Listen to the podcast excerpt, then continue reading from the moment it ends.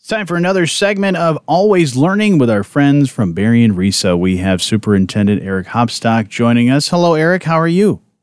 Hello, Jonny. I'm very good. How about yourself? I'm doing fantastic. Good to have you. Uh, and we've learned so much. Uh, I mean, as this segment is called Always Learning, we're learning a lot about the things that you guys do at Berrien RESA. And uh, as we said before we jumped on here, is that a lot of the stuff and a lot of the great work happens sort of behind the scenes and from district to district. So uh, we like to highlight a lot of that stuff, right?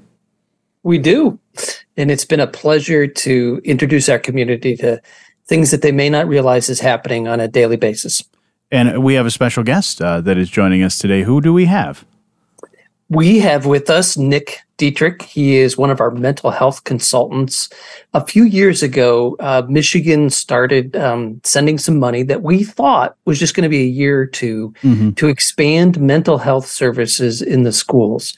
Um, that has continued, and every year it's gone up a little bit. So we made a commitment to not only distribute those funds to the districts that uh, wanted to provide uh, more extensive services. But like we said before, uh, we we cooperate in this county, and some are like, I can't do it myself. So sure. we have hired a handful of um, uh, providers that mm-hmm. coordinate that service through our office. And Nick is one of those highly skilled um, individuals that deliver mental health services. Yeah, it's so important uh, for that, and great that that, like you said, that uh, continues. But Nick, let's uh, let's kind of dive in with some of this. What are some of the current trends uh, relative to mental health and the overall well-being of students in schools today?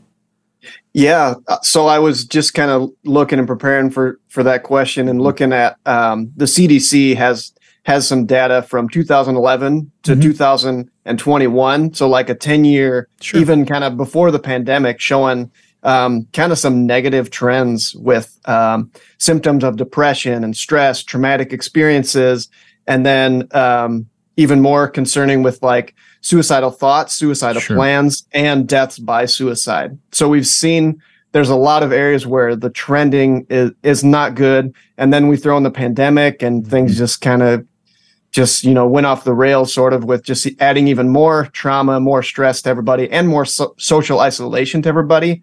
Um, yeah. I think one of the positive trends that, that I've seen lately is that people are talking about mental health um, like you know like famous people you have celebrities yeah. musicians actors uh, social media influencers like i think there's definitely been a positive trend in normalizing mental health and mm-hmm. Just getting the word out there that hey it's okay we're struggling let's let's talk about it let's get the issues out there and let's let's deal with them together Absolutely. Yeah, you're totally right on, on all those points. And with that, uh, there's a lot of stressors, of course, that kids deal with. And I think even more so, like you said, in that even that 10 year span, uh, social media, and a lot of other different factors that are affecting the mental health of these children. Now, what support services are being provided by Berrien RESA to support the mental health?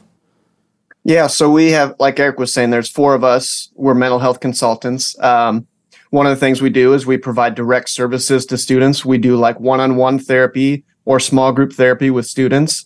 Um, there's about a dozen or so um, mental health providers that are in the local districts mm-hmm. and we collaborate with them we kind of you know brainstorm ideas. We problem solve different areas um, different issues different hot topics that are coming up often. And we um, try and try and combine our resources ideas and work together to kind of solve some of those problems. Um, we offer some trainings. One of the trainings we do um, is called youth mental health first aid.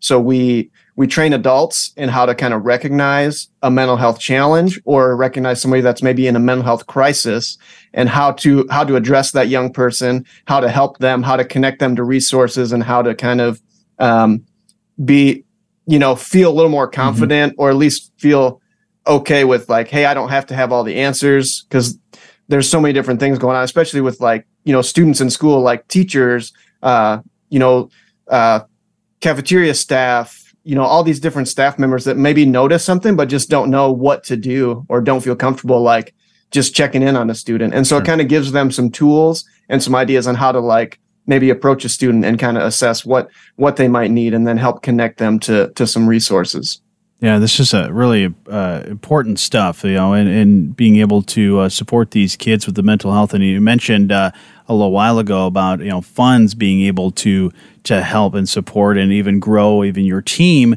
to help these school districts.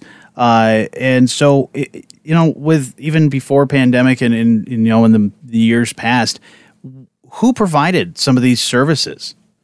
Mm-hmm. Yeah, so it wasn't it wasn't in the schools a lot of times yeah. you know it was it was community like uh, mental health agencies private practice agencies um, and so that i think has been one of the reasons that this is a huge need and is feeling a big need is that it's removing a lot of those barriers um, transportation barriers mm. you know uh, job barriers time barriers for parents just unable to really make that work and also um, provide some kind of maybe like a stopgap if they're on a wait list to get somewhere. You know, we can we can sure. provide a service kind of in short term if they're you know they're on a three month wait list to get in to see somebody. Um, we're able to provide that. So hmm. I think that's kind of one of the like I guess kind of how how this has come in to really fill in a gap. I think where there is a need for you know a place where students are all like all day every day they're they're in school right. that's a great great spot to to meet them where they're at and to help them the best that we can. Yeah, it's a large part of their day in uh, most of the year that they're spending in schools to be able to have that available to them is really great. Tell me about the uh, the Trails program. What is that? Yeah, so the Trails program, it's a nonprofit uh, program out of, out of Michigan. It, it originally came from the University of Michigan. Mm-hmm. Um, and what it is and what they offer is basically a, a research based curriculum that's designed for schools. So it's uh, it can be implemented by uh, school professionals, the guidance counselors, teachers. They have kind of uh, a really nice structure that fits really well with kind of the framework of schools. Yeah. And so there's you know there's different ways that you can use the curriculum depending on if you want it to be like presented to the whole class or presented just one on one with one student or maybe a small group. So it, it kind of offers all these different life skills uh, mm. coping skills, education on what is depression, what is anxiety, what are some of the symptoms that maybe I'm experiencing. And then it also, one of the things I really like about it is that it kind of challenges students. It challenges their, the way that they're thinking about situation. And it kind of challenges them to maybe like face a fear or to set a goal for themselves and maybe overcome an obstacle that, that they didn't realize they were capable of doing something before. So there's, there's a lot of really cool things that trails and and programs like Trails um, really give students a chance to kind of overcome some barriers to learning and being successful in relationships and and in academics. Now, is this being in- implemented or at least available to all the schools uh, across Berrien County? Uh, yeah, yeah. So that's it's kind of one of our initiatives that. Hmm. That we're working towards, you know, it is available, and so we're kind of working on like training, sure. providing coaching, and what whatever we can do to help them implement implement something like that so that they can they can see some of the benefits of of the the students learning those skills yeah we're talking with Nick Deitrich. He is uh, the one of the mental health consultants with Berrien RESA. Now, uh, Nick, if there is a say a student that's experiencing emotional distress, uh, what should families do? Yeah, so I think I think the big thing, kind of like I was mentioning, like you know, with normalizing it, mm-hmm. is just like don't be afraid to talk to somebody about it, whether it's a friend, a family member, um, just anybody, you know, church yeah. pastor, uh, a doctor is a good person to talk to if they're if they have an appointment with their primary care physician. Um, and then they can always call Berrien RESA. They can call us, and we can work with the family and try and connect them to services. Um, there's also a 988 crisis line that's 24 yeah. 7. Um, it's a call or text number that you can chat with somebody if you're like having suicidal thoughts. Um, you can any anytime you need, you can call that number. So I think I think the most important thing is just to not not be afraid to reach out to somebody and and find you know find some help. So. Yeah, and you're, you're totally right about it. You know, being able to, uh, it's great that you know people are, are talking about it more, normalizing it more, and mm-hmm. and yeah, with especially with mental health, a lot of times you don't always know something's wrong until somebody's speaking up and, and saying, "Hey, something's going on and I'm not feeling right. Um, so that's really uh, wonderful that these resources are available to uh, kids in our community. Eric, anything you'd like to add? I, I the perspective is 10 years ago, there were kids and families in in crisis, and we really didn't have services. Thing right. I didn't know where to direct them.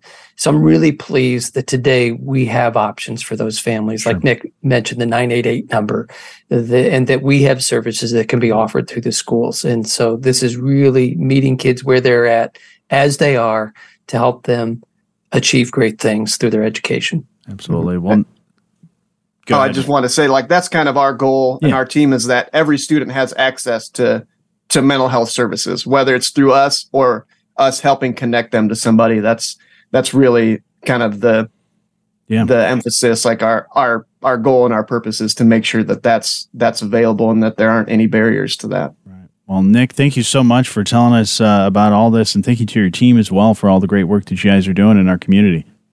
Thank you. Thanks. And Eric, as always, if people want to learn more about this or any of the other things that are available and things that you guys do over at Berrien RESA, where can we go? BerrienRESA.org. And this is especially important that if you want to reach out, info at BerrienRESA.org. And if you're in crisis, that will get to this mental health team. Awesome. Well, Eric, again, I'll check in with you uh, again next week. Check in with you next week. Looking forward to it.